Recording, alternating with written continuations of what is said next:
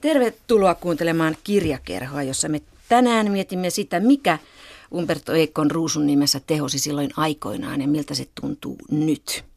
Täällä on vieraina Jaakko Heinimäki ja Petri Merenlahti. Tervetuloa molemmat. Kiitos. Kiitos, kiitos. Teillä on monenlaisia tehtäviä kummallakin, mutta voisiko yhteinen nimittäjä olla se, että te kumpikin olette pappeja, teologeja. Petri on tällä hetkellä arkkipiispan erityisavustaja, Jaakko on tietokirjailijat juuri tuossa, kun tultiin tänne, kerroit myös, että sä oot juuri tullut kouluttamasta. Joo, nyt, mä olin kouluttamassa kirjoittajia, mutta mä teen myös semmoisia työyhteisökoulutuksia. Sä olit kouluttamassa nimenomaan italialaisessa luostarissa. Ei, espanjalaisessa. Espanjalla, ai, se on, ai anteeksi, joo niin Toledo, joo, joo. Toledo on Espanjassa. Mutta luostarissa kuitenkin. Luostarissa eli kuitenkin. Vähän sait tätä Umberto Eco Ruusun nimen Pääsin Ruusun nimen moodiin. Se varmaan Ke- vartavasti kevyesti. hakeuduit sinne niin kuin valmistautuaksesi sitä. Tämä Ruusun nimihän ilmestyi Italiassa 1980 ja suomeksi sitten aika pian sen jälkeen, eli 83 Aira Puffan suomentamana. Te olitte silloin teini-ikäisiä, eli tällaisessa parhaassa lukujassa. Luitteko te kirja jo silloin, Jaakko? En lukenut ihan silloin, silloin kun se suomeksi ilmestyi. Mä luulisin, että ehkä vuonna 86, mutta siis että tämä 87kin voi jopa olla. Että, että olen, mehän ollaan Petrin kanssa kurssikavereita, että me mm. ollaan, mm-hmm. ollaan oltu teologian opiskelijoita Oon vielä opiskellut uskonnon filosofiaa Simo Knuuttilan johdolla ja tässä on siis tosi paljon kuitenkin niin kuin näitä tämmöisiä teemoja, joita tuossa keskiajan uskonnon filosofiassa niin kuin koko toi skolastiikka ja William Okkamilainen ja sun muut, sun muut, että, että tämä oli semmoista hyvää oheislukemistoa uskonnon filosofian opiskelijalle. Mutta ei ihan kurssikirja sentään. Ei ihan kurssikirja, kyllä. Milloin Petri sä luit tämän?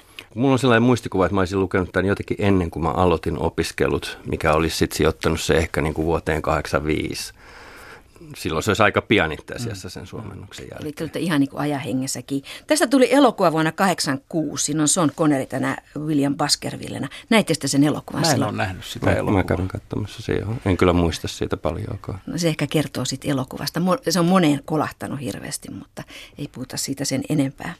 Tämä oli siis aika kohuromaan itse asiassa silloin aikoinaan ja Tänään on, oli siis suomentanut Aira Puffa ja tässä on lukijana Ville Tiihonen ja kuunnellaan ensimmäinen näyteli, miltä tämä maistuu nyt. Jumala, pyhäneitsyt ja kaikki paratiisin pyhimykset auttakoot nyt minua kertomaan, mitä minulle tapahtui. Häveliäisyys ja asemani arvokkuus. Nythän olen jo vanha munkki tässä melkin kauniissa luostarissa, tyynen mietiskelyn ja rauhan paikassa. Neuvoisivat minua hurskaaseen varovaisuuteen. Minun pitäisi vain yksinkertaisesti sanoa, että jotain pahaa tapahtui. Mutta ettei ole vanhurskasta kertoa mitä, niin että en saattaisi hämmingin valtaan itseäni enkä lukijaani. Kirjassa on kertojana tällainen vanha munkki Adson Melk, joka muistelee sitä, mitä tapahtui tuolla pohjois-italialaisessa luostarissa. Hän oli siellä selvittämässä salaperäisiä murhia. Hän oli sellainen nuori munkki kokeilassa. Hänellä oli mestarina, eli tämmöisen salapoliisina brittiläinen William Baskerville. Ja se, mitä tapahtui, niin se tapahtui vuonna 1327. Tämä Ruusun nimihän tulee parhaillaan myös kuunnelmana samalla kanavalla, eli Yle Radio Yhdessä, joten me yritämme olla paljastamatta, hmm. kuinka paljon tästä tuli murhia, mikä tämä juoni loppujen lopuksi oli, ja sitten varsinkin sitä, mikä on murhaaja. Mutta jonkinnäköinen salapoliisiromaanihan tämä on. Millaisena te luitte tämän kertomuksen silloin aikanaan? Jaakkohan tuossa sanoi, että tässä on hyvin paljon tällaista kirkkohistoriaa ja teologiaa. Aloitetaan Petristä. Mä, mä mietin tuota taaksepäin sitä aikaa, niin täytyy myöntää, että siis mulle tämä menee samaan osastoon kuin vähän nuorempana meni niin kuin Tähtien sota ja Indiana Jones. Et siis ne sai musta aikaan sen, että hei, siis meidän aikana me tehdään edelleen suuria seikkailuja. Että siis tää on niin kuin, että tässä on jotain tosi kivaa elää sellaisena aikana, jolloin aletaan tehdä tämmöisiä. Ja tota, Ruusun nimessä mä huomaan, että mulle tuli siis vähän samanlainen olo, että siis mä olin lukenut niin kuin pienempänä just siinä kovassa lukuvaiheessa niin kuin Dumaan, kolmet muskettisoturit ja, ja Sherlock Holmesin seikkailut. Ja sitten yhtäkkiä Italiasta tulee joku tyyppi, joka kirjoittaa jotain samanlaista. Et siinä, siinä oli siis myös sellaista tunnetta niin kuin historiallisen romaanin paluusta. Että vähänkö hienoa, että tämmöisiä kirjoja kirjoitetaan taas, mikä on vähän itse asiassa, mitä, mitä tota, tämä kertoja, siis ei, ei tämä Madson, vaan, vaan se tämän kirjan kertoja siinä esipuheessa aikaisemmin kertoo, että hän, hän kirjoittaa nyt kirjoittamisen ilosta. Kun pitkästä aikaa ollaan siirrytty sellaiseen historiavaiheeseen, jos ei tarvitse kirjoittaa vain yhteiskunnallista, vaan voi kirjoittaa ikään kuin pelkästä kertomisen ilosta. No se on hyvin epäluotettava se kertoja mun mielestä siinä niin kuin alussa kaiken kaikkiaan, mutta se on hauska niin kuin pointti. Tuo oli hauska tuo vertaus Tähtien sota Indiana Jonesiin, koska ainakin Tähtien sodassa on oikeasti kysymys niin kuin suurista ajatuksista, isästä ja pojasta ja niin edespäin. Miten Jakko sä luit tämän sitten silloin? Kyllä mä luin tämän myös seikkailukertomuksena, dekkarina, johon on sitten hienosti kudottu. Ei, ei itse asiassa yhtä, vaan jotenkin useampiakin tällaisia niin kuin filosofisia ja Mä en silloin hirveästi tiennyt mitään sellaisesta asiasta kuin semiotiikka, mutta tiesin, että kirjailija on semiootikko. Ja jotenkin aavistelin, että tässä on nyt varmaan vähän semmoista semiotiikkaakin. Luulen, että jo silloin mä tajusin, että sinne on upotettu yhtä sun toista sellaista, mistä mm. mä en tiedä, mm. että, että, että, että mitä siinä on. Ja siellä on, siellä on lainauksia, siellä on heittoja. Tämähän on siis yhtä lainausta jo koko tämä asetelma, että on tämä fransiskaaniveli Eh, William Baskerville, joka on siis Brittein saarilta, ja sitten on tämä Adson, niin Baskerville viittaa suoraan Sherlock Holmesiin, ja tämä Adson, tämän, tämän Baskervillen tota, apuri, eli, eli niin kuin Watson. Että siinä on, jo, siinä on jo tällaisia, jotka ei varmasti ole niin kuin sattumaa. Mennään takaisin tähän tarinaan ja kuunnellaan, kun tämä munkkikokelas Adson, siis hyvin nuorena kohtaa täällä Luostarin Uumenissa aamyön tunteina hän kohtaa siellä tytön. Siinä oli siis nainen. Jos häntä nyt naiseksi saattoi sanoa. Tyttönen hän, hän oli. Kun siihen asti ja sen jälkeenkin, Jumalan kiitos, olin sangen vähän ollut tekemisissä naissukupuolen kanssa. En pysty sanomaan, minkä ikäinen hän mahtoi olla.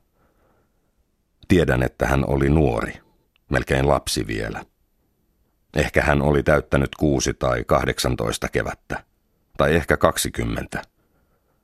Ja minua ihmetytti se inhimillisen todellisuuden tuntu, joka tuosta olennosta huokui.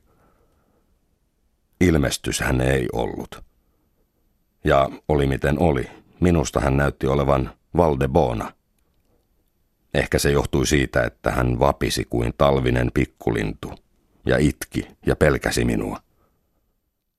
Kaikki ohjelman näytteet tulevat tästä samasta tarinasta, kuinka Adson kohtaa tytön, eli palataan siihen myöhemmin. Mutta millainen tämä luostari teidän mielestä on, siis niin kuin rakennuksena tai kokemuksena, Jaakko? Onko sillä luostarilla jotain merkitystä siis paikkana sinänsä? Se, kuva, se kuvataan hyvin tarkkaan. Kyllä kuvataan ja, ja varsinkin sitten tämä luostarin kirjasto, joka on, on s- sitten ikään kuin, sen, sen voi lukea jotenkin tavallaan symbolina jostakin – ihmisen sisäisestä maailmasta. Ja itse asiassa tämä tämmöinen, tämähän on, on tota vanha teema. Siis Aviljan Teresa puhui sisäisestä linnasta, ihmisestä, joka on linna, ihmisen sielu, joka on tämmöinen useasta useasta tota, hu- huoneesta rakennettu linna, jossa sitten kaikkein sisimmässä on se, se, niin kuin se Jumalan kohtaamisen paikka. Ja tässäkin niin kuin selvästi tämä Luostarin kirjasto on merkki jostakin Joo. muusta kuin vaan kirjojen säilytyspaikasta. Ja se tapa, jolla koko, täällähän on siis, tämähän on kuvitteellinen luostari, sitä ei kerrota edes niin kuin paikkakuntaa, missä se on, mutta täällä on kuitenkin niin kuin kirjassa takana on sitten luostarialueen karttakin, että se on niin kuin kaikki, kaikki mm. tehty hirveän yksityiskohtaisesti kuvattu se. William Baskerville kysyy jossain kohtaa tuolla luostarin väeltä, että tapahtuuko luostarissa sopimattomia. Ja sillä viitataan siihen, että on tavallaan jossain kohtaa niin sodomiittien luostari, eli siellä on paljon tällaista miesten välisiä suhteita jonkin verran. Mitä, mitä te tästä ajattelette? Onko tämä, ää, viittaa sitä tavallaan tähän 80-lukuun tai 70-luvun loppuun, jolloin tämä kirjoitettiin, että oliko tämä tarpeellinen lisä vai oliko tämä tämmöinen muotikikka ottaa esille tällainen piirre? Tämä sana sodomiittihan on sekä peittelevä että on sitä aika syntinen. mä jotenkin ajattelen, että se tulee kyllä vähän väistämättä tuon niin kuin ympäristön kuvauksen mukaan.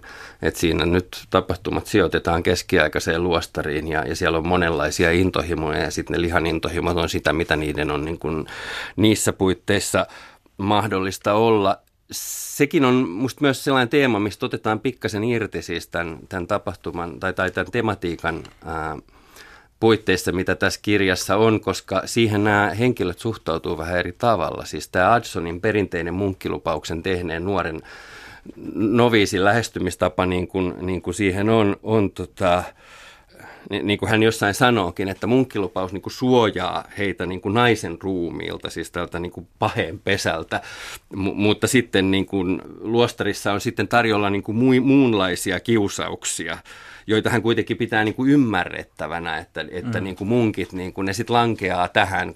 Ja, ja kun parissa kohtaa sanotaan, että ne lankeaa niin kuin, niin kuin toimimaan vastoin siveyttä ja vastoin luontoa, niin tämä Adsonin juttu on nimenomaan se, että ne toimii niin kuin vastoin siveyttä, mutta on vähän niin kuin luonnollista, että menee näin. Mutta sen sijaan William Baskerville edustaa siis tämmöistä voisi sanoa modernimpaa mm. lähestymistapaa, että hänelle se on nimenomaan vastoin luontoa. Hänestä on aika luonnollista, että, että Adson lankeaa nuoreen kauniiseen tyttöön, ja, ja se on niin kuin, niin kuin luontevaa ja sanoaksemme heteronormatiivista, mutta sen sijaan niin kuin niin kuin tämä, mitä luostarissa tapahtuu, on hänelle seurausta siitä, kun tämmöinen luonnonmukainen tie tukitaan. Ja siitä mm. seurasi kumpikaan näistä ei ole 2000-luvulta tämän seksuaalisen, seksuaalisuuden ymmärtämisensä kanssa, mutta he edustaa siinä selkeästi erilaisia juttuja. Ja musta Eko käyttää tässäkin hyväksi sitä, että hän niin kuin kuvaa tätä ajattelussa tapahtuvaa murrosta myös sitä kautta, miten tähän luostarissa ilmenevään seksuaalisuuteen suhtaudutaan eri tavalla ja siihen, mitä seksuaalisuudelle luostarissa tapahtuu. Siihen annetaan ikään kuin erilaiset tulkinnat.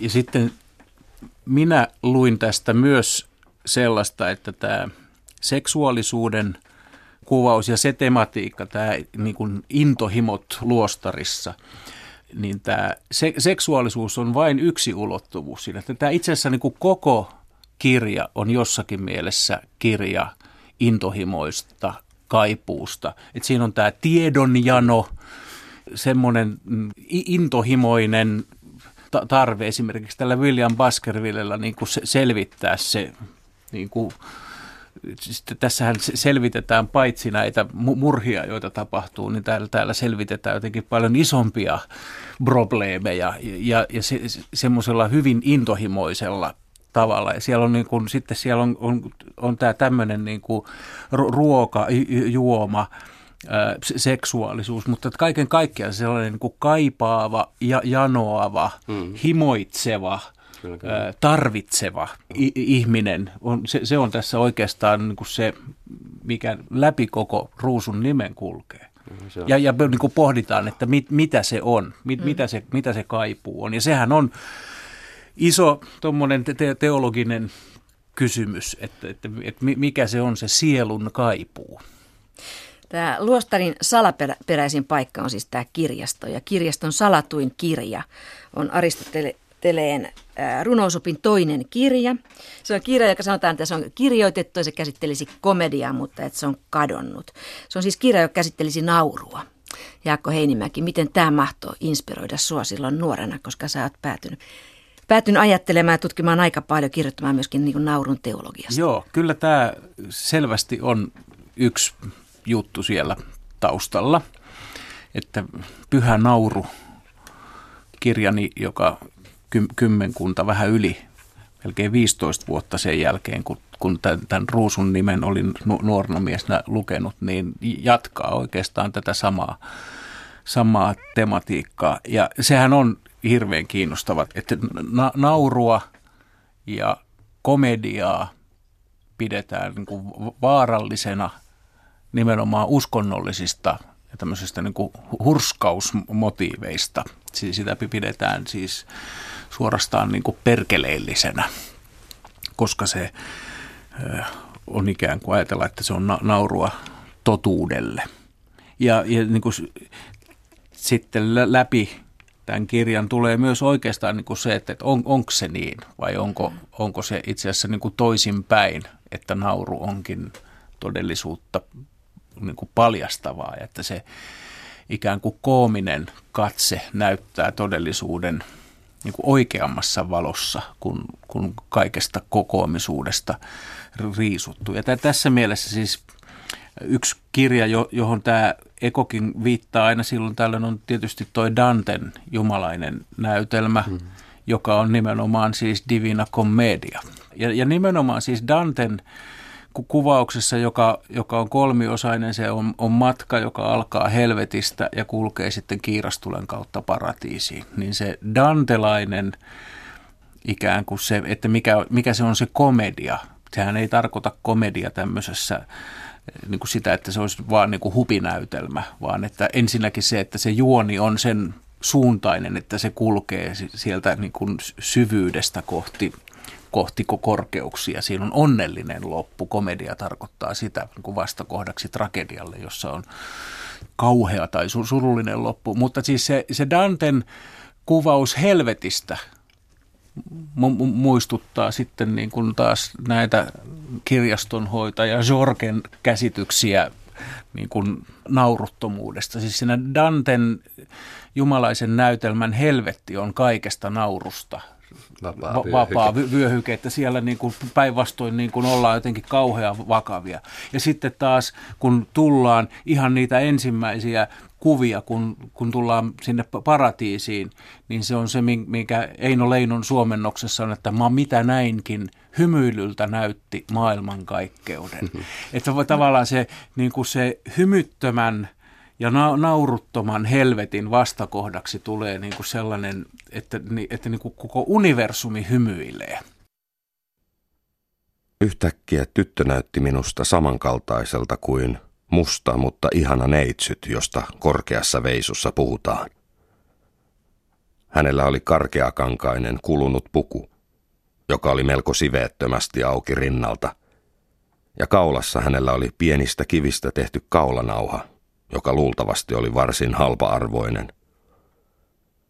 Mutta hänen päänsä kohosi valkeasta norsunluutornin kaltaisesta kaulasta ylpeästi. Hänen silmänsä olivat kirkkaat kuin Hesebonin lammet. Hänen nenänsä oli Libanonin torni, ja hänen kutrinsa kuin purppuraa. Niin, hänen tukkansa näytti minusta vuohilaumalta. Hänen hampaansa kylvystä nousevien lampaiden rivistöltä. Niin tasaisesti ne kulkivat, ettei yksikään työntynyt toisen edelle. Kaunis sinä olet, Armaani. Kaunis sinä olet, pääsi huuliltani kuiskauksena. Hiuksesi ovat kuin vuohilauma, joka laskeutuu Gileadin vuorilta. Kuin punainen nauha ovat sinun huulesi. Ja kuin granaatti omena, kypsyttyään halkeileva, ovat sinun ohimosi. Sinun kaulasi on niin kuin Daavidin torni, linnaksi rakennettu. Tuhat kilpeä riippuu siinä. Ja pelästyneenä ja hurmioituneena ihmettelin, kuka oli hän, joka seisoi edessäni kuin auringon nousu. Kauniina kuin kuun valo, hehkuvana kuin päivän kehrä. Tästä tulee mieleen näitä varhaisempia kirjallisia muistoja. Muistan tai Tenavat sarjakuva, jossa joku sen hyvin tunnettu koira Ressu on suunnattoman rakastunut ja se kirjoittaa koirankoppiinsa katolla rakkauskirjettä, jossa on just tämä kohta, että tota, sinun hiuksesi ovat kuin vuohilauma, joka laskeutuu Gileadin vuorilta ja sitten mä en muista, onko se Eppu vai Tellu, joka tulee sitten sanomaan, että, tota, että sä oot varastanut tuo kuningas Salomonin korkeasta veisosta ja Ressu vastaa, että kyllä Salomo olisi ymmärtänyt. Tässä Umberto Eikon ruusun nimessä tällainen vanha Umbertino-niminen munkki, joka on hieman lipevä ja hieman, hieman epämääräinen tyyppi, niin hän kysyy nuorelta Adsonilta, että, että kumpi häntä vaivaa enemmän, lihan vai järjen levottomuus. Ja tämä on minusta hirvittävän hieno kysymys nuorelle ihmiselle, koska kumpi on oikeasti niin kuin piinallisempi levottomuus, lihan vai järjen levottomuus? Tämä on minusta huono olette? kysymys Onko? nuorelle niin. ihmiselle, koska ei nuori ihminen voi tietää järjen levottomuudesta mitään. Onko se sitä mieltä? No. Mitäs mieltä Petri on? No tota, mä mietin sitä, että siis sen verran, sen verran freudilainen mä oon, että mä uskon tämän niin kuin lihan levottomuuden sellaiseen sitkeyteen, että, että se, se on aika niin kuin voimakas ja vimmainen meissä. Se tietysti käsittää siis niin kuin tämmöisenä tarpeena tarpeina niin kuin läheisyyteen ja, ja hyväksyntää ja mielihyvää ja vaikka mihin niin aika paljon asioita, mutta se on semmoinen, jonka valtaa itsessämme me jatkuvasti emme haluaisi nähdä ja mä edelleen olen sitä mieltä, että lihan levottomuus on maailmaa suunnattomasti pyörittävä, mm. pyörittävä voima ja mä otan sen aika vakavasti, mutta on myönnettävä, että siis semmoinen niin kuin järjen levottomuus, se meidän, se kaikki mitä me teemme pönkittääksemme egoamme – niin kyllä sekin on aika vahvasti niin kuin ma- maailmaa pyörittävä. Niin. Mä, mä mietin sitä, Joo. mitä sä sanoit, koska sä puhuit hyvin, ja tämä kirja puhuu hyvin siis tästä. E, e, se puhuu himo- ja rakkauden suhteesta. Mm, mm. Se puhuu siitä, miten me ruvetaan himoitsemaan asioita. Siis me mm. halutaan omistaa ne, me halutaan, että ne palvelee meitä. Me halutaan suojella niitä, me halutaan tehdä niistä aarteitamme. Ja sitten on se rakkaus, joka mm. tarkoittaa sitä, että me niin kuin halutaan niille hyvää ja halutaan edistää mm. sitä, mitä ne on. Ja se voi kohdistua niin kuin miljoonaan asiaan. Ja siinä mä ajattelen, että se menee menee just niin, että se niin kuin lihalevottomuus on tavallaan sitä, siis eihän ne niin kuin lähtökohtaisesti ole hyviä eikä pahoja voimia, mutta ne on voimia, mitkä meitä vie. Mm, siis se mm. meidän niin kuin, niin kuin, tota, fyysinen halumme ja sitten se meidän halumme niin kuin, niin kuin hallita ja, ja ottaa asioita kontrolliin ja, ja niin kuin, tota, vahvistaa egoamme. Joo. Ne on molemmat hyviä tarpeita. Siis tarve rakastaa, tulla rakastetuksi, lisääntyä.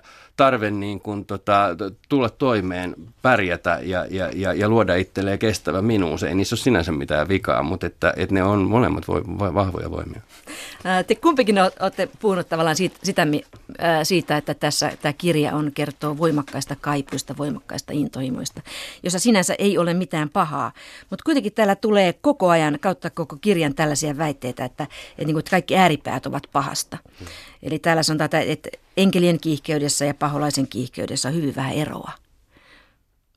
Että se tavallaan jotenkin kuitenkin ohjataan hillitsemään niitä intohimoja, hillitsemään sitä kaipuuta. Luenko mä sitä väärin? Tai semmoista niin kuin fana, fanatismia. Joo. Ja tämä liittyy myös sitten tähän kysymykseen niin kuin komediasta ja na- naurusta. Mm. Koska se, mikä on naurun isoimpia poliittisia ulottuvuuksia, on se, että, että se, on, se on kaikkein pa- parasta – vastamyrkkyä niin kaikenlaiselle fanatismille ja semmoiselle fundamentalismille ja, ja niin kuin kaikelle semmoiselle, niin kuin, joka tekee itsestään kauhean tärkeän. Ja tämä, mm-hmm. tämä on musta niin kuin se, että se, se ei ole pelkästään vaan niin kuin se, että etitään jotain kadonnutta kirjaa tässä ja koitetaan joo, joo. Niin kuin saada se käsi, vaan siinä on tämmöinen puoli koko aika. Joo. Siis nauru kyseenalaistaa Nauru kyseenalaistaa auktoriteetin, nauru, nauru kykenee kyseenalaistamaan minkä tahansa ja sen takia se pystyy vapauttamaan pelosta. Siis Harry Potterissa on, on, tota, on, on siis tämä loitsu, jolla karkoitetaan mörkö. Mörkö on kaapissa, mörkö ottaa aina sen hahmon, mitä sä pelkäät eniten. Ja se loitsu, millä se kar- karkotetaan, perustuu Harry Potterissa siihen, että kuvitellaan se jollakin tavalla se kaikista pelottavin asia naurettavaksi. Ja nauretaan sille, jolloin se ilmestyy siinä hahmossa ja näin nauru karkottaa pelon. Ja, ja tämähän on se, siis tämän takia tämä ideologinen vastustaja, joka William Baskervillella on, tämä, tämä Jorge Borges, niin tämän takia hän pelkää naurua, koska hänelle auktoriteetti on viime kädessä se, joka turvaa totuuden säilymisen. Ja nauru kyseenalaistaa ja sen takia nauru kyseenalaistaa kaiken. William Baskervillelle kyseenalaistaminen on tiedon lähde, koska se tarkoittaa sitä, että tietoon suhtaudutaan avoimesti ja sen takia nauru on niin tärkeää. Ja siinä on hieno kohtaus, koska sitten kun nämä kaksi kinastelee, niin, niin jossakin vaiheessa tota, Jorge yrittää tehdä Williamin naurunalaiseksi. Ja William tarttuu siihen ja sanoo, että sinäkin naurat, sinä naurat naurulle, mutta naurat kuitenkin. Mm. Ja hän tekee sen ihan samassa syyssä. Hän pelkää Williamin varmuutta naurusta ja yrittää kyseenalaistaa sen tekemällä sen naurettavaksi. Eli turvautuu siihen metodiin, mikä Williamilla on. Mm. Mennään siihen kohtaan, missä Adson rientää tunnustamaan tämän lankeamuksensa mestarilleen, eli tämän lankeamuksensa tytön kanssa. Ja veljen William vastaa aluksi näin. Veli William kuunteli minua sangen vakavana, mutta suvaitsevaisuus pilkahti hänen silmäkulmastaan. Kun olin lopettanut, hänen kasvonsa vakavoituivat ja hän sanoi, Adson, sinä olet tehnyt syntiä, se on varma. Olet rikkonut sitä käskyä vastaan, jossa kielletään harjoittamasta haureutta. Ja olet rikkonut noviisin velvollisuuksiasi vastaan – Puolustukseksesi voidaan sanoa, että jouduit semmoiseen tilanteeseen, missä joku erämaahan vetäytyneistä isistäkin olisi saattanut langeta. Sitä paitsi kirjoituksissa on jo kyllin puhuttu naisesta kiusauksen lähteenä. Saarnaajan kirjassa sanotaan naisesta, että hänen puheensa on kuin hehkuva tuli, ja sananlaskuissa, että hän ottaa valtoihinsa miehen kallisarvoisen sielun, ja voimakkaimmankin miehen hän vie kadotukseen. Ja vielä sanotaan saarnaajan kirjassa, näin että kuolemaakin katkerampi on nainen, joka on kuin metsästäjän paula. Hänen sydämensä on kuin verkko, hänen kätensä ovat köysien kaltaiset. Näin mestari William vetosi vanhoihin kirjoituksiin tästä synnistä puheesta. Mitä te ajattelitte silloin teologian opiskelijana tällaisesta Adsonin ja Williamin välisestä keskustelusta, josta, jossa tota Adson tivaa Williamilta, että teillä ei ole siis niin yhtä vastausta kysymyksiin? kysymyksen. Ja William vastaa näin, että Adson, että jos mulla, mulla olisi, niin mä opettaisin teologiaa Pariisissa. Mun on vielä ihan pakko ennen kuin mennään tuohon, kun mä mietin tuota Joo, katkelmaa, niin. mikä just kuultiin, niin. että et siis sehän, mikä tässä taas tuntuu, niin kun, missä ollaan onneksi menty pitkä matka pois, niin onhan tämä vähän kiusallista siis, kun meillä on tämä kahden hengen all mail panel, mm. joka tässä käsittelee kirjaa, joka on sillä uniikki, niin kuin monet sotaromaanit, että tässä ei ole, siis tässä ei ole kuin tämä yksi naishahmo. Sen nimeä ei mainita. Ja, tota, ja se puhuu kyllä, mutta se puhuu siis kansankieltä, josta todetaan, että ei sitä kukaan ymmärtänyt. Et on, on tämä sillä tavalla niin kuin myös aika metkakirja tässä vaiheessa, kun miettii siis kirjoittajaa, henkilöitä, meitä ja lukijaa. Että tota, et, et se nainen on siinä niin kuin kyllä vahvasti mystifioitu ja toisaalta siis kyllä, kyllä. on harvoja, harvoja robaaneja, joissa naisen ääni loistaa yhtä paljon poissa. Joo ja sitten tässä. se vielä niin kuin alleviivataan tämmöisillä niin kuin raamatun kaikkein niin kuin misogyynisilmillä katkelmilla, jossa niin kuin ajatellaan, että nainen on siis kaiken pahan alku ja juuri, joka viettelee miehen pois oikealta tieltä. Ja toi on vähän tämmöiselle niin kuin kirkonmiehelle kiusallinen, ki, kiusallinen juttu, kun ei oikein tuota raamattua voi lähteä sensuroimaankaan. Seuraavan näytteen kohdalla Umberto Eikko saa jonkinnäköisen vapautuksen tästä teidän punastelustanne, mutta mitä te tykkäätte tästä näin, että, että ei ole varmaa vastausta kysymyksiin? Jos olisi, niin opettaisin teologiaa. Onko tämäkin vanhentunut? Ja Pari, Pariisissa. Niin, Pariisissa tässä, on, tässä on muuten semmoinen kiinnostava juttu tässä kirjassa, että että tä, tässä hirveän hyvin esitellään sellainen niin kuin skolastiikka. Niin kuin, tuo, tuo koko tuo Baskervillen päättely, niin kuin tapa, jolla se setvii asioita, niin siinä esitellään siis se sellainen niin kuin skolastinen päättelymetodi. Mutta skolastiikka on tyypillisesti nimenomaan siis dominikaanien piiristä noussut te- teologian tekemisen malli. Ja sen keskeinen opinahjo oli nimenomaan Pariisin yliopisto, jossa siis se Pariisin maisteri, Pariisin teologian oppituolin haltija oli dominikaani. Mutta sitten tämä tämä William Baskerville on fransiskaani veli, joita niin kuin tässäkin Adson ihmettelee, että tulee niin fiksu fransiskaani, kun hän on tottunut siihen, että fransiskaanit on yleensä lukutaidottomia. Ja sekin on kyllä totta, että nimenomaan noin Brittein saa Willem Okkamilainen, Johannes Duns Scotus, sieltä on tullut siis va- valtava määrä oikein niin kuin todella tämmöisiä niin kuin oppineita filosofi-fransiskaaneja, mutta se on aika poikkeuksellista. Niin, niin tai oikeastaan niin kuin sanoit hyvin, että, ja, ja teologian opiskelijan näkökulmasta, niin tämä on nyt kyllä kurssikirja kohta. Siis tässähän näytä, nä, näyttämöllistetään tällainen Brittein saarilta Oxfordista tulevien fransiskaani oppineiden Via Modernan kritiikki perinteistä skolastista synteesiä kohtaan, siis sellaista synteesiä, jossa on pohjalla tiedonkäsitys, jossa meillä on annettu totuus, meillä on yhtäältä raamatun ilmoitus ja toisaalta Aristoteleen filosofia, joista tulee valmis paketti, jossa on kaikki, mitä meidän tarvitsee tietää. Mm. Ja siihen tulee siis Johannes Dunscotus, siihen tulee William Okkamilainen, siihen tulee Roger Bacon, siis fransiskaaneja Brittein saarilta, jotka edustaa aivan toisenlaista tiedonkäsitystä, josta pohjana on havainto, Joo. empiria, kokemukseen perustuva Joo. tieto. Että me nähdään itse asiassa eko maalaa meidän eteen niin kuin keskiajan lopulla tapahtuvan niin kuin tiedonkäsityksen murroksen, josta tulee moderni murtautumaan eteenpäin, josta käytetään nimitystä Via Moderna, ja se on erinomaisesti näyttämöllistetty tässä. Eli tässä Umberto Eco on niin suoraan siellä keskellä, suoraan tässä ajassa, mistä hän kertoo tätä tarinaa. Kyllä. Eli tämä on niin historiallinen, historiallinen kirja tässä mielessä. Joo. Mua kiinnosti tässä kirjassa, tai musta oli jotenkin hirveän ihana se, että tämä William Baskerville koko ajan korostaa tavallaan tällaista niin kuin erehdyksen siunausta. Että hän teki aina monta erehdystä, jotta hän ei jää jumiin niin kuin yhteen ja sillä tavalla hän pääsee ajatuksissaan eteenpäin. Se oli musta niin kuin aika, aika hieno ja aika lohduttava ajatus. Täällä on myöskin näitä, niin kuin näitä kun puhutaan kirjassa, puhutaan aika paljon niin himoista ja pahoista himoista, niin jotenkin tulee se, että pahat himot eivät ole etupäässä lihan himoja, vaan niitä saattaa olla esimerkiksi tiedon himo, oikeuden himo, liiallisen totuuden vaatimus, liiallinen rakkaus Jumalaan.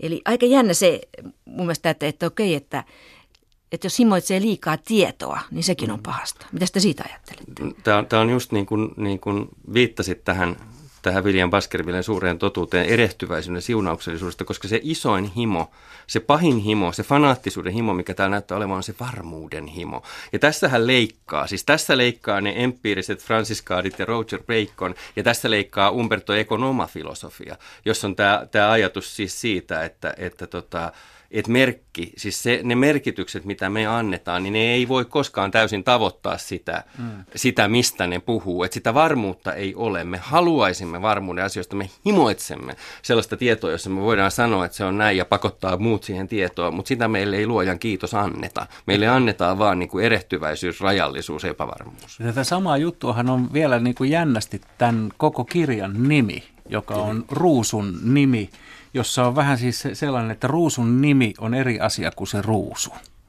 Palataan tähän, kun Adsonin syn, synnin tunnustukseen siihen, että tämä mestari William, ihana mestari, on sanonut, hän on kerrannut tämän niin vanhojen kirjoitusten naiskäsityksen ja nyt hän sitten lopulta pääsee kertomaan omansa.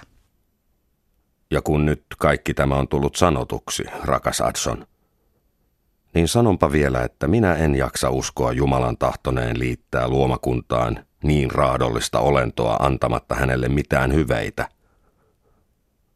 Enkä voi olla pohdiskelematta sitä, että hän on naiselle antanut joitakin etuoikeuksia ja arvollisuuden aiheita, joista ainakin kaksi ovat sangen merkittäviä.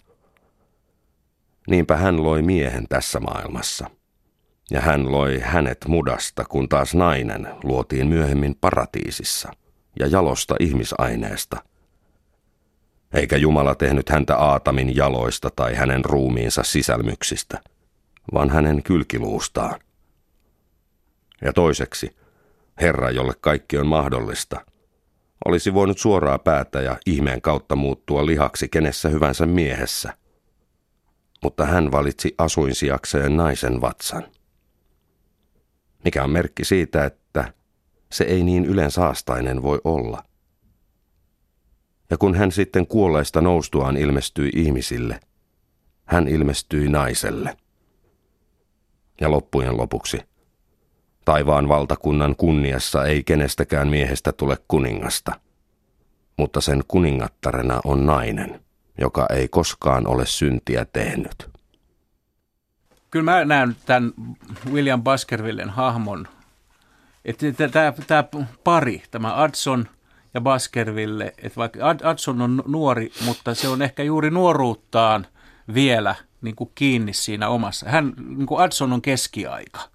Joo. Ja William Baskerville on, jos ei nyt niin kuin nykyaika, niin vähintäänkin renessanssi. Vähintäänkin Ihan moderna. Niin, että et, tota, kaikki ne rilleineen esimerkiksi. Sehän on mm. hieno, joo, että, että sillä on tämmöisiä uudenaikaisia kotkotuksia, kuten linssit. Jotka se... Roger Baconilla siis ihan oikeasti oli, ja Roger Bacon ihan oikeasti kirjoitti lentävistä koneista. Ja, ja että et siinä tulee nämä kaikki tämä, että, että siellä ennustetaan sukellusveneet ja lentävät koneet ja että, että, että vaikka sellaisia ei nyt ole, niin, niin Jumalan mielessä ne ovat olleet jo alusta asti ja kohta niitä alkaa tulla. Et tässä on tämmöinen tota, myös niin tämä aikakausien kyllä, kyllä. Eh, jonkinnäköinen sarana ja, ja Baskerville edustaa toista aikaa.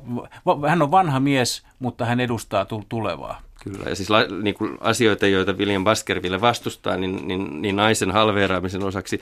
Lisäksi hän vastustaa myöskin kidutusta, hän vastustaa taikauskoa, pyhimysten palvontaa, ja, tota, ja sen lisäksi hän puheessaan hahmottelee, minkälainen olisi liberaali edustuksellinen demokratia sekulaarisessa mm, valtiossa. Mm. Eräänlainen Luther-hahmo mu- muuten. Mitä te ajattelette, kun te niin kuin nyt keskustellaan tästä ja siitä on noin 30 vuotta, kun te luitte tämän nuorena miehenä? Koska tässä puhutaan tästä niin aika-akselista ja että Adson oli keskiaika, William oli nykyaika. Nuori Adson oli keskiaika, eli paljon tavallaan vanhempi mielipiteeltään kuin William, joka oli sitten vanha mies jo tuolloin. Mutta hän edusti tätä modernia aikaa. Ja te luitte, oli 50 te, niin, te, te, luitte sen, te, te luitte tämän silloin 20 Adson, nyt olette 50 Me, me luettiin jo. se Adsonin iässä ja nyt me ollaan tämmöisiä niin. rillipäisiä William Pascal. No niin, miltä tuntuu? Siinä on jossain vaiheessa tota, jossain vaiheessa parinkin otteeseen sieltä taitaa olla tämmöinen sitaatti, jossa sanotaan, että tarina kertoo sinusta. Toi oli kauhean hauska, minkä, minkä tota, Jaakko nosti esiin, että tarina kertoi sinusta silloin ja tarina kertoo sinusta nyt. Että onhan tämä sillä tavalla viehättävä, viehättävä teos, että, että siinä tuntuu olevan, että, että siinä se on kirjoitettu tavalla, joka puhuu rakkaudesta sellaisia asioita kohtaan, joita kohtaa itsekin tuntee rakkautta, niin kuin kirjoja, kieltä, filosofisia keskusteluja ja romantiikkaa ja vauhdikkaita tilanteita. Entäs Jaakko? Ja Jaakko Heinimäki? Sama. Mä luin tämän silloin nuorena miehenä. Nyt valmistautuessani tähän keskusteluun luin vähän kursorisemmin.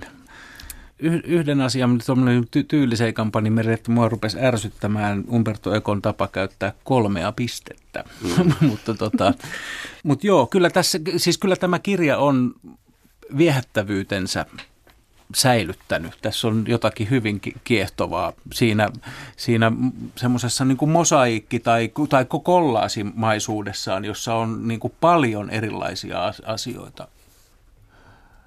Et se, itse asiassa niin kuin se, semmoinen niin dekkari juttu sieltä tavallaan ensimmäisenä haipuu pois, mutta, mutta sehän on siis niin kuin, se on mm. kuitenkin välttämätön formu tälle kaikelle. Jos hän olisi kirjoittanut vaan tämmöisen, niin kuin, että tyypit pohtii filosofisia kysymyksiä luostarissa mm.